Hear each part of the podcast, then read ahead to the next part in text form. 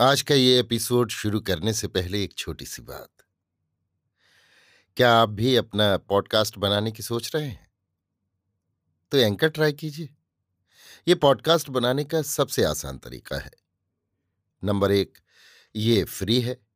Number दो, इसमें कई सारे ऐसे टूल्स हैं जो आपको अपने फ़ोन और कंप्यूटर पर रिकॉर्ड और एडिट करने की फैसिलिटी देते हैं।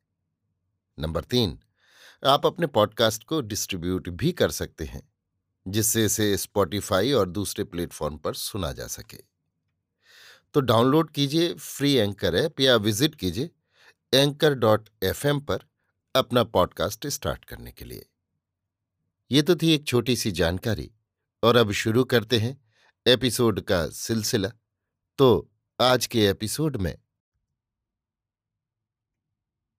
लीजिए सुनिए।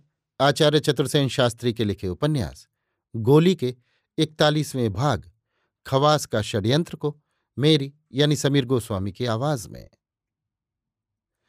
आबू राजस्थान और गुजरात की सीमा संधि पर एक मनोरम पार्वत्य स्थली है।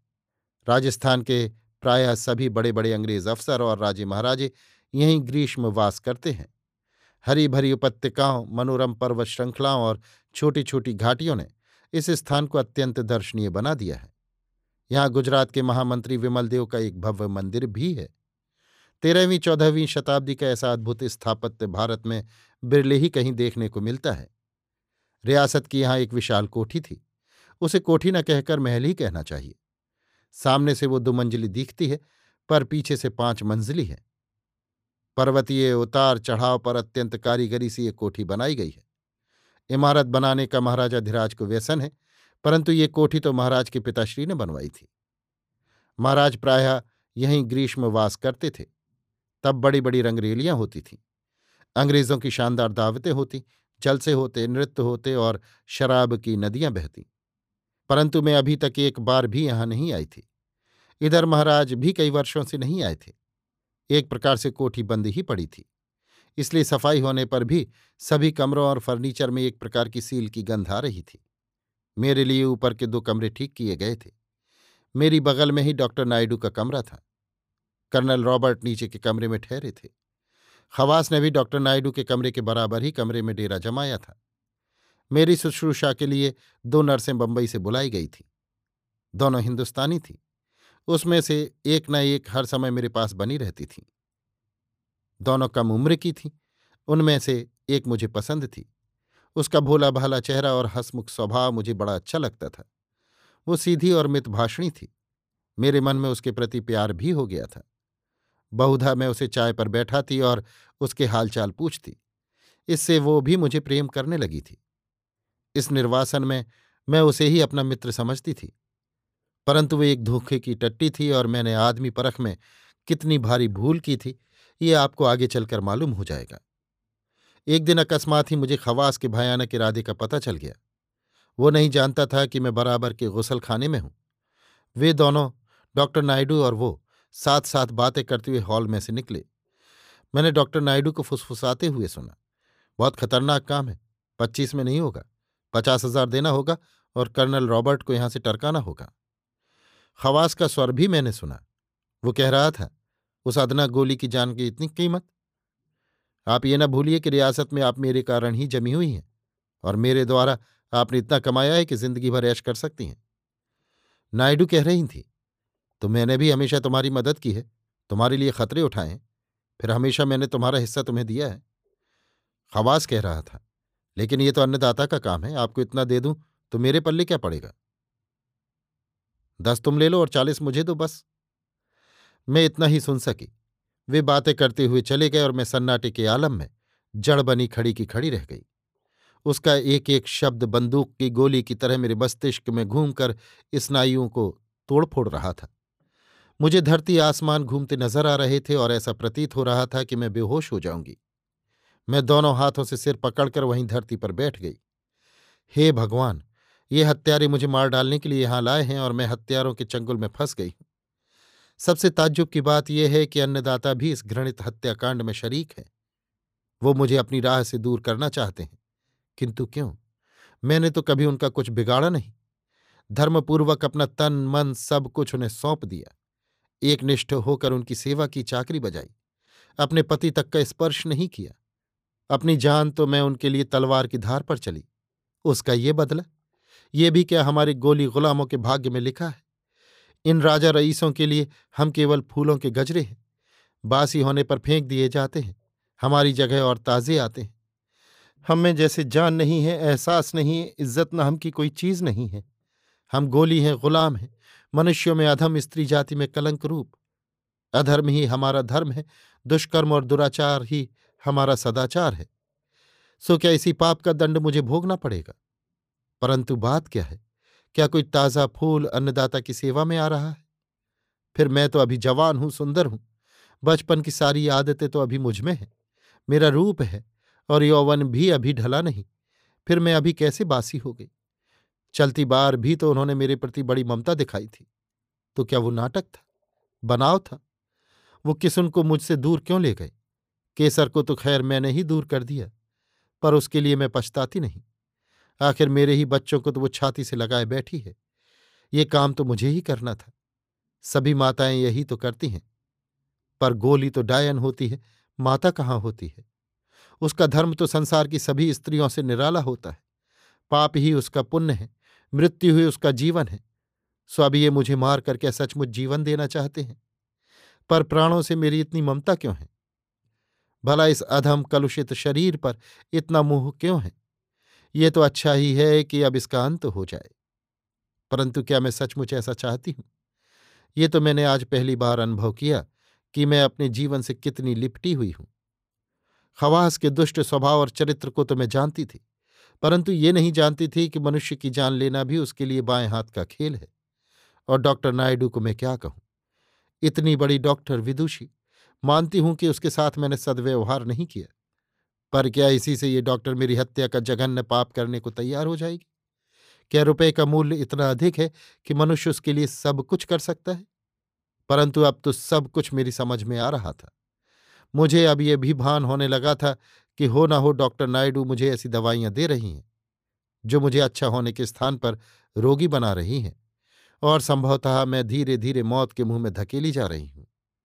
इन सब बातों को सोचते सोचते मेरा कलेजा काँप गया और मैं पसीने से नहा गई। पर मैं तुरंत ही सावधान हो गई। मुझे ऐसा प्रतीत हुआ जैसे मेरी संपूर्ण चेतना मेरी रक्षा के लिए उद्विग्न हो उठी है। अब मैं अपनी आत्मरक्षा के लिए चौकन्नी हो गई। मैं सोचने लगी कि अब मुझे क्या करना चाहिए और किसकी सहायता लेनी चाहिए। सब बातों पर ध्यानपूर्वक सोचने के बाद मैंने दृढ़ निश्चय किया कि जो काम किया जाए, शांत चित्त से सब बातों का आगा पीछा सोचकर किया जाए। उत्तेजना के वशीभूत नहीं होना चाहिए और अपना संदेह भी किसी पर प्रकट न करना चाहिए। इस विजन विदेश में मैं निपट अकेली थी। मुझे इस समय एक विश्वासी मित्र की अत्यंत आवश्यकता थी। पर गलत आदमी से और भी खतरा था। मुझे अपने पति और अकपट सहायक किसुन की याद आ रही थी। आज केसर का अभाव भी मुझे खटक रहा था। पर ये दोनों मेरे सहायक मुझसे दूर थे। बहुत बार मैं उनकी याद में रोई, पर इससे क्या लाभ था? अब तो केवल मुझे अपनी ही बुद्धि का भरोसा था। मैं बारीक नज़रों से दोनों को भी जांचने लगी और इस बात की फ़िक्र में रहने लगी कि कुछ और बातों का भी पता लगाया जाए। डॉक्टर नायडू और खवास से मैंने बेरुखी का व्यवहार छोड़ दिया। अपेक्षाकृत नर्म और अनुकूल व्यवहार मैं उनके साथ करने लगी। डॉक्टर नायडू चतुर स्त्री थी। मेरे इस भाव परिवर्तन को वो भाप गई। अब जब वो मेरे पास आती मुझे कड़ी दृष्टि से देखती। वास्तव में वो जानना चाहती थी कि कहीं मैं उस पर संदेह तो नहीं करती हूँ, परंतु मैं अपने स्वभाव और व्यवहार को कोमल तथा मधुर बनाती गई। औषधि खानी मैंने बिल्कुल बंद कर दी। नर्सों की नज़र बचाकर मैं दवा उगालदान में फेंक देती, परंतु पेटेंट गोलियाँ मैं अवश्य खा लेती थी। खाने से पहले उनकी जाँच भी करती थी। उनकी शीशी अपने ही पास रखती थी। सुई में केवल कर्नल रॉबर्ट से लगवाने को राज़ी हुई। डॉक्टर नायडू बहुत बिगड़ी, पर मैंने उसकी एक न सुनी। फिर भी मैंने ये न प्रकट होने दिया कि मैं उस पर संदेह करती हूँ। उसे खुश करने के लिए मैं कभी कभी उसकी खुशामद भी करती, पर वो कभी सीधे मुँह मुझसे बात नहीं करती। मैं ये जानने को व्यग्र हो उठी कि अब और आगे क्या हो रहा है। एक बार मन हुआ कि कर्नल रॉबर्ट से भेद खोल दूँ, पर फिर सोचा, कर्नल रॉबर्ट को भी अभी जांचना चाहिए। बरसात का आरंभ था। प्रथम मेघ आकाश में घुमड़ घुमड़ कर आ रहे थे। उस मनोरम पर्वत की उपत्यका में वे मुझे बड़े प्रिय लग रहे थे। सुखद समीर बह रही थी। अभी अपराहन ही था। मेरा मन फुर्ती से भर रहा था और मैं आज कई दिन बाद अपने को कुछ अच्छा अनुभव कर रही थी। एकाएक मेरी इच्छा जरा घूम आने की हुई। एक शॉल मैंने कंधे पर डाला और मैं चल दी एक के बाद दूसरे कमरे पार करती हुई। दैवयोग से किसी ने मुझे देखा नहीं। न खवासी अपने कमरे में था, न डॉक्टर नायडू। नर्स को भी मैंने आराम करने को कह दिया था। वो ये समझकर निश्चिंत थी कि मैं अपने कमरे में आराम कर रही हूँ। मैं नीचे उतर आई। कर्नल रॉबर्ट अपने बरामदे में बैठे कोई पुस्तक पढ़ रहे थे। मुझे देखकर उन्होंने मेरी तबीयत का हाल पूछा। मैंने कहा, अच्छी हूँ कर्नल, कृपा के लिए धन्यवाद। मैं जरा घूमना चाहती हूँ। लेकिन ठंडी हवा चल रही है, ज़्यादा दूर न जाना। जी नहीं, मैं कोठी में ही इधर उधर घूम रही हूँ। डॉक्टर पुस्तक पढ़ने लगे और मैं आगे बढ़ी। सब कमरों को, उनके फर्नीचर को, साजो सामान को देखते हुए मैं कोठी के पिछवाड़े के कमरों की ओर चली गई। सामने लॉन में माली काम कर रहा था। उसने झुककर मुझे सलाम किया। मैं उससे बिना कुछ बात किए ही केवल मुस्कुराकर आगे बढ़ गई। यहाँ सन्नाटा था। कोठी का ये भाग रोज साफ़ भी शायद न होता हो। कमरे बंद थे। मुझे एक प्रकार का भय सा लगने लगा। एक सेहरन सी मैंने अनुभव की। लौट जाने को ही थी कि मुझे किसी की बातचीत करने और हंसने की ध्वनि सुनाई दी। मैंने ध्यान से देखा और मैं उसी ओर चल दी। मैंने समझा कि शायद यह नौकर चाकर और उनके परिवार के लोग रहते होंगे। उनसे बातचीत करके मन बहलाने का मेरा मन हो गया। दालान पार करके मैंने एक बड़ा हॉल पार किया। उसके दाहिनी ओर के कमरे में दो आदमी धीरे धीरे बातें कर रहे थे। बीच बीच में हंस भी रहे थे। मेरा मन हुआ कि मैं लौट चलूँ। पर किसी अज्ञात प्रेरणा के वशीभूत होकर मैं आगे बढ़ी। अब मैंने दोनों कंठस्वर पहचान लिए। डॉक्टर नायडू और खवास के थे। मैं अपनी उत्सुकता और जिज्ञासा को न रोक सकी। पहले मैंने कान लगाकर सुना, फिर मैंने दरार से झाँक कर देखा। जो कुछ देखा, उससे मेरा मन कुत्सा से भर गया। इसकी तो मैंने कल्पना भी नहीं की थी। वहाँ शराब के नशे में चूर, वे दोनों गुनाहगार, न कहने योग्य स्थिति में पैग पर पैग चढ़ा रहे थे। मैं तो जड़ हो गई। ऐसा प्रतीत हुआ कि मेरी चीख निकल जाएगी। पर किसी तरह मैंने अपने को व्यवस्थित किया। यद्यपि मैं चाह रही थी कि ठहरूं और देखूँ कि कहीं कुछ मेरे विपरीत बात भी सुनाई देती है या नहीं। तथापि मैं ठहर न सकी। मैं उल्टे पैर भागी। माली एक सुंदर गुलदस्ता लिए द्वार पर खड़ा था। वो एक बूढ़ा निरीह आदमी था। उसने मुझे झुककर सलाम किया और गुलदस्ता मुझे भेंट किया। मैं उस समय किसी से बातचीत करने की स्थिति में नहीं थी। फिर भी गुलदस्ता लेकर मैंने उससे कहा, शाम को कोठी पर इनाम लेने आना। वो झुककर सलाम करके एक ओर खड़ा हो गया और मैं लंबे पग रखती हुई अपने कमरे में आ पलंग पर पड़ी रही। इस समय मेरा दिल जोरों से धड़क रहा था। मैं बहुत परेशान थी, परंतु न जाने कैसे मुझे जल्दी ही नींद आ गई और मैं सो गई। अभी आप सुन रहे थे आचार्य चतुर्सेन शास्त्री के लिखे उपन्यास, गोली के इकतालीसवें भाग। खवास का षड्यंत्र को मेरी यानी समीर गोस्वामी की आवाज़ में